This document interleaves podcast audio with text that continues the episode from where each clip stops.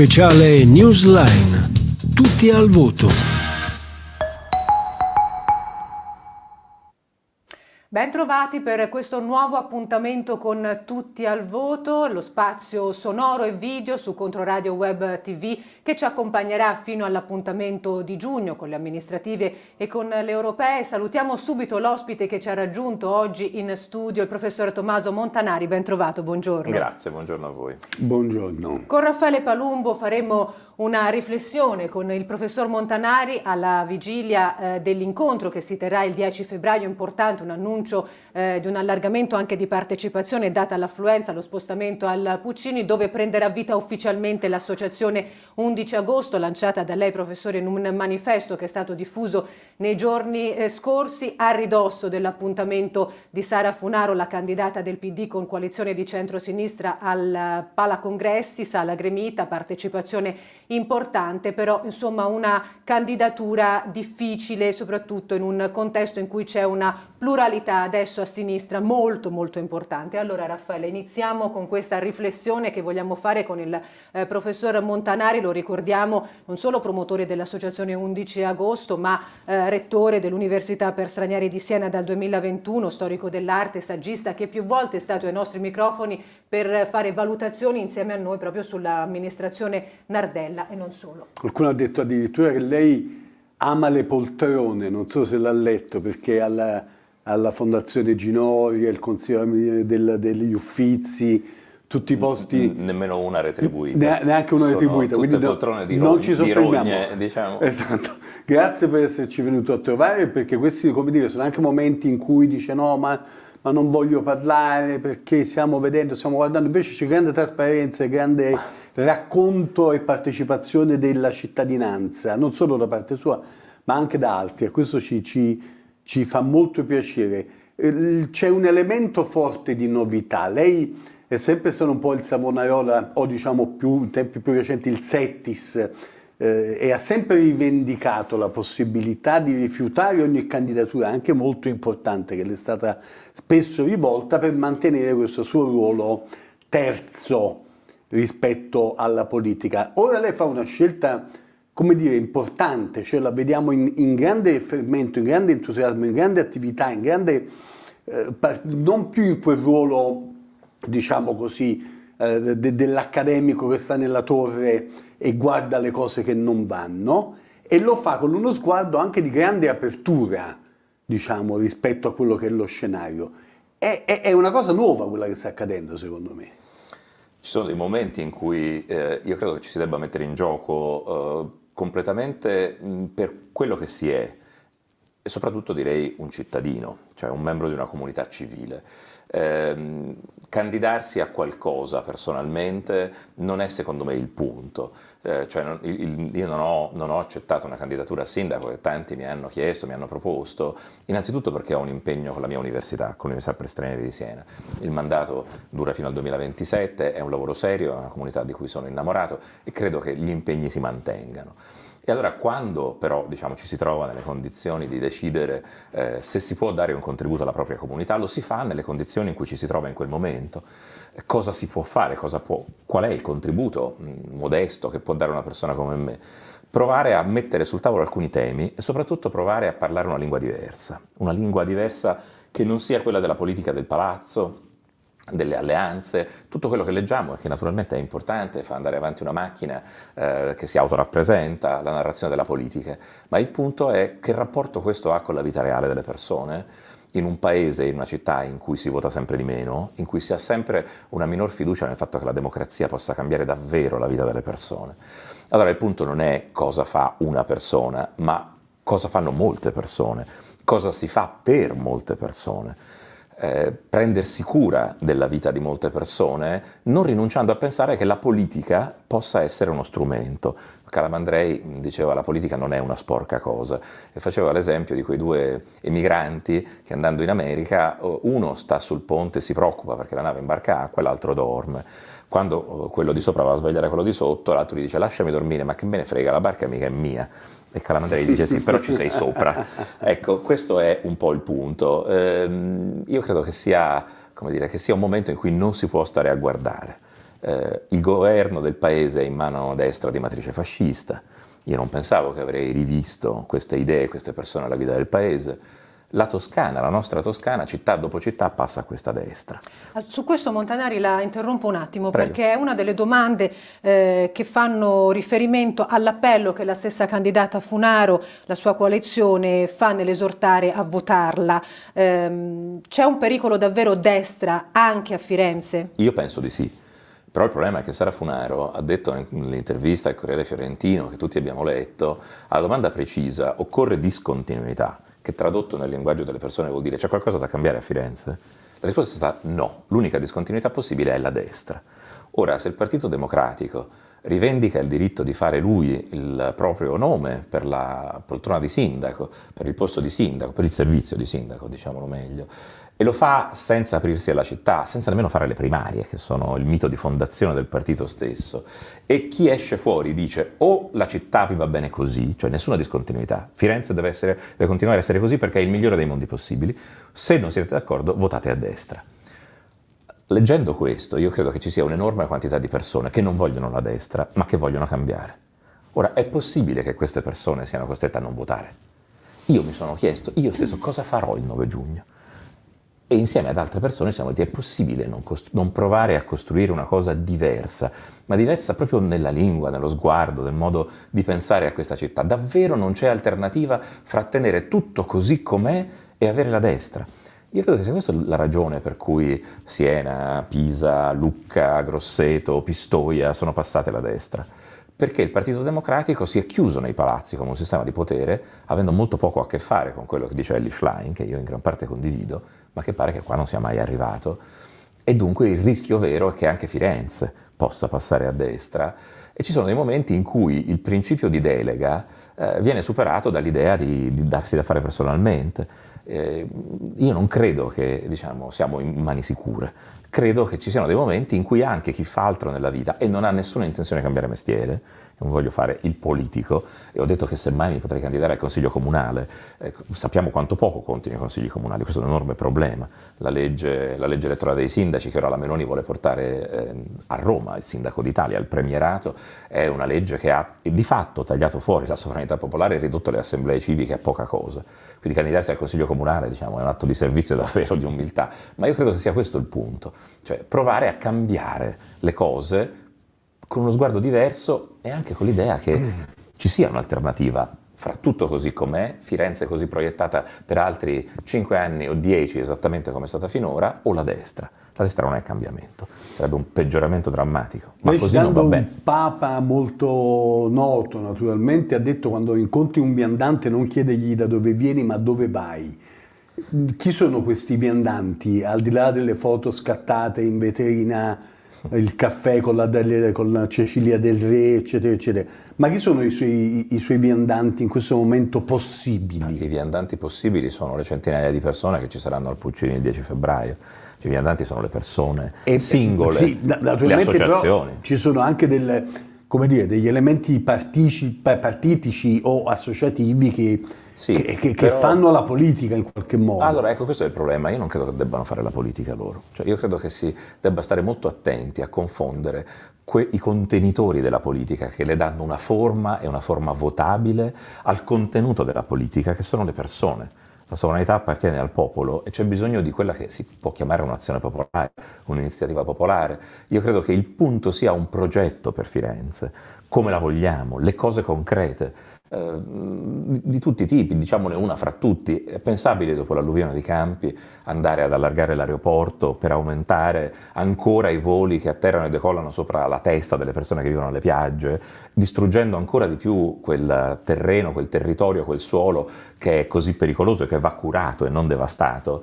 Ah, questo è un piano di discorso, poi c'è il piano di discorso a cui allude lei, cioè gli incontri con le forze che già ci sono in campo in qualche certo. modo e che naturalmente va coltivato. Eh, noi abbiamo detto vorremmo essere un luogo di cucitura, eh, di ricucitura e naturalmente la cucitura è fra i cittadini ma anche fra i contenitori, però bisogna stare molto attenti a non parlare solo di quelli, perché se io apro i giornali fiorentini si parla solo di quelli. Allora parliamo, parliamo dei punti di, di contatto, queste convergenze all'insegna di una discontinuità, di una necessità di cambiamento cambiamento. Nell'incontro e nell'interlocuzione con Cecilia Del Re, quali sono i vostri punti di contatto al di là di quello che bisogna cambiare le cose?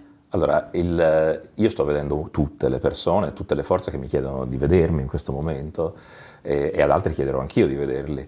Eh, e quindi tra tutti questi ho incontrato anche Cecilia Del Re. Eh, come dire, quello che ci siamo detti è dove vogliamo andare.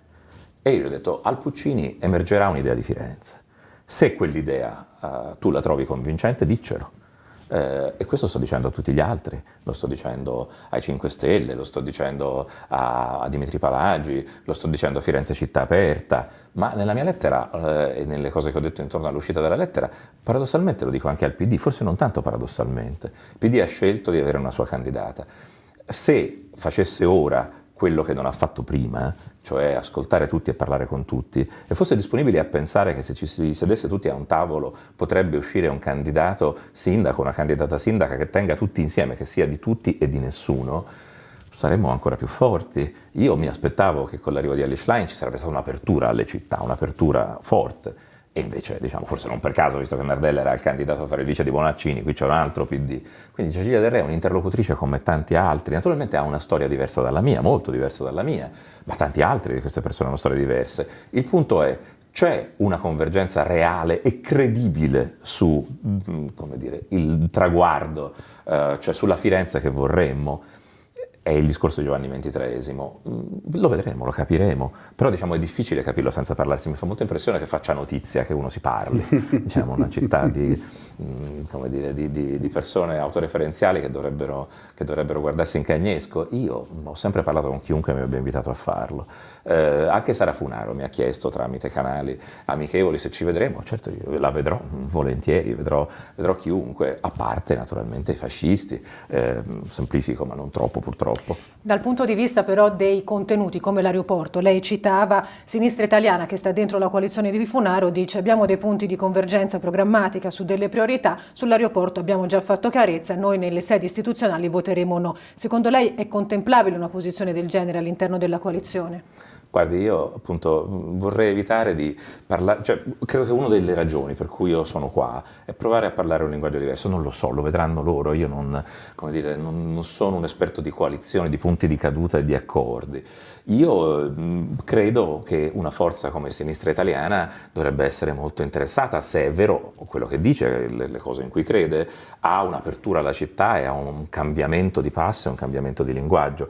Eh, mi sembra molto strano che, che, che si ritrovi in una posizione o tutto così com'è o la destra un partito che si chiama Sinistra Italiana, immagino che voglia cambiare le cose, eh, infatti, che non sia un partito della conservazione. È immagino, il, è, è il però, grande problema però, della sinistra che è diventata, come dire, contenitore di, di conservazione, forse questo è stato il grande male del, sì, della sinistra. Ma la prima volta che ho parlato con Ellie Schlein dopo la sua elezione, io conosco Ellie da tanto tempo, quando ci ho parlato dopo la sua elezione a segretaria, la prima cosa che le ho detto, tu vieni dall'Emilia, sei stata vicepresidente della regione, tu lo sai che nella tua regione, nella mia regione il PD coincide con un sistema di potere e che bisogna separare un progetto di società da una gestione ultradecennale del potere, perché se no, diciamo, le due cose, non, tu non puoi parlare di una problema, società diversa, chiaro, futura, mentre contemporaneamente no, ne continui no, a costruire un'altra, ma come dire, senza nessuna ostilità, siamo tutti consapevoli che un'alternativa al governo di questa terrificante destra non si fa senza il PD, ma, ma il problema è quale PD, per fare che cosa? Certo, certo, ma rispetto ad alcune tematiche importanti come i temi della gentrificazione, della costruzione di megatorri con investimenti asiatici, eccetera, eccetera, dal suo punto di vista i buoi non sono già usciti dalla stalla? A me fa molta impressione che negli ultimi mesi praticamente, allora mh, mm, non è un problema di persone, però bisognerà pur dire che Dario Nardella fra vice sindacatura di Renzi e sindacatura propria è lì da 15 anni. Mi fa molta impressione che in zona Cesarini detto, si sia accorto che c'è un problema con Airbnb, che c'è un problema con la città in vendita, che c'è un problema col fatto che una persona normale non riesce a affittare una casa a Firenze, nemmeno venendoci a lavorare con un buono stipendio. Eh, ci sono aziende anche grosse a Firenze che hanno problemi quando assumono qualcuno da fuori perché questo qualcuno non trova modo di vivere a Firenze. Allora, che Firenze è un albergo. Mm, quando eravamo ragazzi i genitori ci dicevano questa casa non è un albergo, non puoi, stai ogni tanto a casa. Ecco, questa città non è un albergo, bisognerebbe cominciare a dire questo. Dire che Firenze è una città e non una merce di lusso comincia a essere rivoluzionario, ma il problema è in 15 anni si è andato in questa direzione. Io eh, eh, ho ripubblicato il mio libro Le pietre del popolo dopo dieci anni, con i capitoli su, sulla cena della Ferrari a Pontevecchio.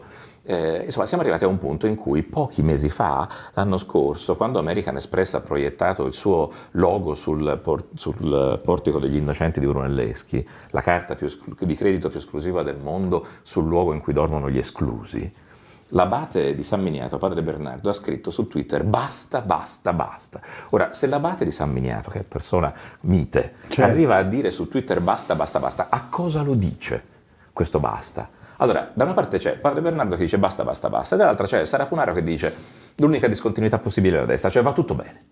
Allora, siamo in due città diverse, siamo in due mondi diversi. A cosa diciamo basta? Diciamo basta alla città dei ricchi, alla città dell'esclusione, alla città dei privilegiati, del lusso, alle due Firenze. Ma che rapporto c'è fra la città vetrina, la città salotto e le piagge? Che rapporto c'è? Io me lo chiedo, è la stessa città, sono due città diverse, sono due mondi diversi. Allora, diciamo, non so se, non credo che basti negli ultimi minuti quando ci si rende conto che tutto è eh, tracollato, provare timidamente a fare qualcosa che probabilmente non è nemmeno efficace. Durante la pandemia ci fu un seminario organizzato all'Università di Firenze sui cambiamenti necessari. Lì tutti dicevano nulla sarà più come prima. Sì, c'era, certo. c'era, Tommaso Sacchi che era l'assessore al Comune di Firenze alla cultura ora è a Milano che parlava e lui mi garantì guarda Tommaso cambi- bah, era pubblico eh, era anche online ancora. Cambierà tutto. E gli si guarda che ci vuole quella che i greci chiamano una metanoia cioè una conversione un cambiamento profondo. Non bastano due provvedimenti. Che idea hai tu di Firenze? E le cose sono, mi pare, proseguite invece esattamente come erano. In questi giorni si apprende che l'ospedale San Giovanni di Dio poi il comune sta cercando di fare retromarcia. Ma Naturalmente l'antico ospedale San Giovanni di Dio. Non, non sì, che quello... però nasce come un luogo di cura, fondato certo, dalla certo. famiglia di, di, Amerigo Vespucci, sulle case dei Vespucci, in, un, in, una proiezione nel futuro dei tempi in cui si pensava che il bene comune sarebbe durato e che gli spazi più ah, importanti del, dei luoghi erano di tutti, diventerà un luogo di residenza venduto a un privato. Ora un privato non farà social housing in Borgogna Santi a Firenze. Allora, e questo succede oggi. Cioè i pezzi della città continuano ad essere eh, ceduti al mercato senza un progetto. Io ricordo il book per gli investitori stranieri fatto da Nardella. Ma tutto questo per lei rappresenta eh, l'immagine dei ponti distrutti di Firenze durante appunto il nazifascismo? Voglio dire, cosa mutua l'associazione 11 agosto dalla liberazione di Firenze? Siamo veramente in quello stato dal allora, punto di vista... Eh, 11 agosto si chiama cittadino. così perché intanto non è una lista, è un'associazione, non avremmo mai usato questo nome per una lista, se nascerà una lista ovviamente si chiamerà in un modo diverso, non si chiederà di votare l'11 agosto però io sono stato presidente nazionale Libertà e Giustizia, il presidente onorario era Gustavo Zagrebeschi, nessuno ci ha mai detto che la libertà e la giustizia erano di qualcun altro, non dovevamo prenderle, francamente. E, e quindi non vedo perché l'11 agosto non possa essere di tutti, è divisivo solo per i fascisti l'11 agosto. È un'associazione antifascista, ma è un'associazione che dice una cosa importante. Dall'11 agosto per Firenze, dal 25 aprile per tutti gli italiani, nasce la Costituzione la Costituzione è un progetto politico, non è mica soltanto un quadro di norme. Certo. Calamandrei diceva, se, se, non dai a ogni uomo la dignità di uomo, se non fai l'eguaglianza sostanziale, e Pertini diceva, guardate che quando smetteremo di costruire giustizia sociale, oggi forse direbbe inclusione anche accanto a giustizia sociale e altre parole, anche la libertà la perderemo, perché non è che l'antifascismo è mettere le corone e celebrare i partigiani. E poi c'è un altro elemento, i partigiani sono morti perché noi potessimo votare liberamente, allora un'associazione che ha come scopo principale riportare le persone a votare, cioè rimettere insieme la democrazia delle strade, la costruzione della solidarietà e della giustizia per strada, le associazioni, il volontariato, eh, i, quei piccoli gesti della sinistra di ogni giorno, con l'idea che però non possiamo rinunciare alla democrazia rappresentativa, cioè non è giusto pensare che votare ormai sia impossibile, perché questo è un disastro, alla fine c'è qualcuno che ci crede invece che si possa prendere il potere con il voto. Ed erano quelli che l'11 agosto pensavano aver sconfitto per sempre. Allora, l'11 agosto non, non, non, lo vogliamo togliere a nessuno, ma lo vorremmo per tutti. Cioè, chi non può iscriversi a un'associazione in cui si dice ridiamo uh, co- corpo al progetto della Costituzione, pieno sviluppo della persona umana? Articolo 3. C'è una questione importante, ne abbiamo discusso tante volte negli anni cioè la questione del, del merito, del, di parlare linguaggi diversi, dei contenuti, sono, sono, questioni doppiamente importanti, lo sono in sé e lo sono perché spesso vanno in secondo piano, però spesso ci siamo, come dire, abbiamo avuto modo di, di parlare sul fatto che, che anche in qualche modo, tra virgolette, le leadership sono importanti.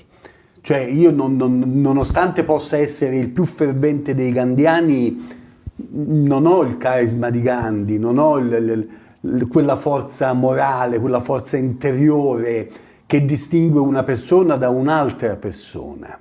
Ora, lei non ci fa dormire da alcuni giorni, quindi la pregherei, come dire, di... di perché, eh, perché, lei, perché, lei, ha detto io il nome ce, ce l'avevo in mente, però, come dire, lo troverò al momento opportuno. Anche su questo si può fare un ragionamento, come dire, sereno e in questo senso anche condiviso. Certo. Cioè anche confrontandosi con una platea al Puccini che dice ma boh, beh, insomma forse certo. io No. Ma certo, ma è ovvio che uh, il nome ci deve essere, perché alla fine un nome su quella scheda ci dovrà essere. Certo. E vorrei dire anche purtroppo, eh, perché questa legge elettorale induce a una la, semplificazione la, la legge orribile. Più, più amata dagli più popolari, diciamo. Beh, la, come fosse... dire, la legge in cui si identifica compiutamente Matteo Renzi, il sindaco d'Italia, lui lo voleva anche a Roma. Che non avevamo nominato fino ad ora. Che per... no, perché porta male anche. No, no, perché in un no, ragionamento di, record, di diciamo, rispetto.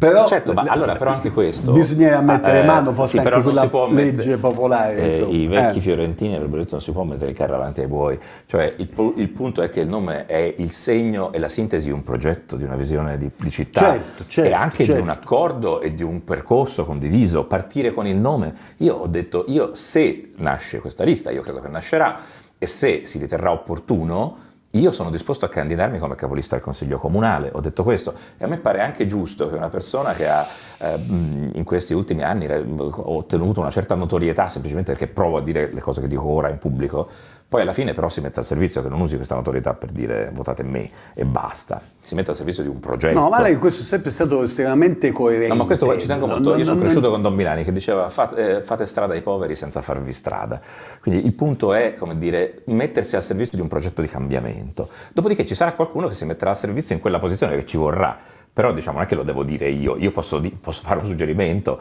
però diciamo poi bisognerà decidere in tanti. E bisognerà decidere però pensando che non è quello quello che conta, certo conta anche quello, sì, certo, però certo, bisognerà, chiaro, bisogna chiaro. abitare anche la comunicazione, i dibattiti in un modo diverso, perché se tu abiti questi luoghi come tutti gli altri ne vieni mangiato, ci vuole uno stile diverso, ci vuole un modo mm. in cui si faccia capire che le cose importanti sono altrove, poi è importante stare lì in un certo modo perché il nostro obiettivo è andare al ballottaggio o vincere al primo turno se ci riusciamo, è un obiettivo alto. Però diciamo, lo stile con cui si fanno queste cose è molto importante perché la forma e il contenuto in questo sono simili, cioè il carisma del leader non ha nessun senso se non c'è un processo di partecipazione. Assolutamente, ma questo voglio Montanari, dire. Montanari, davvero una battuta, siamo in chiusura e sull'assenza del nome nel centrodestra ancora e sull'attesa verso uno Schmidt che adesso è in quel di Capodimonte?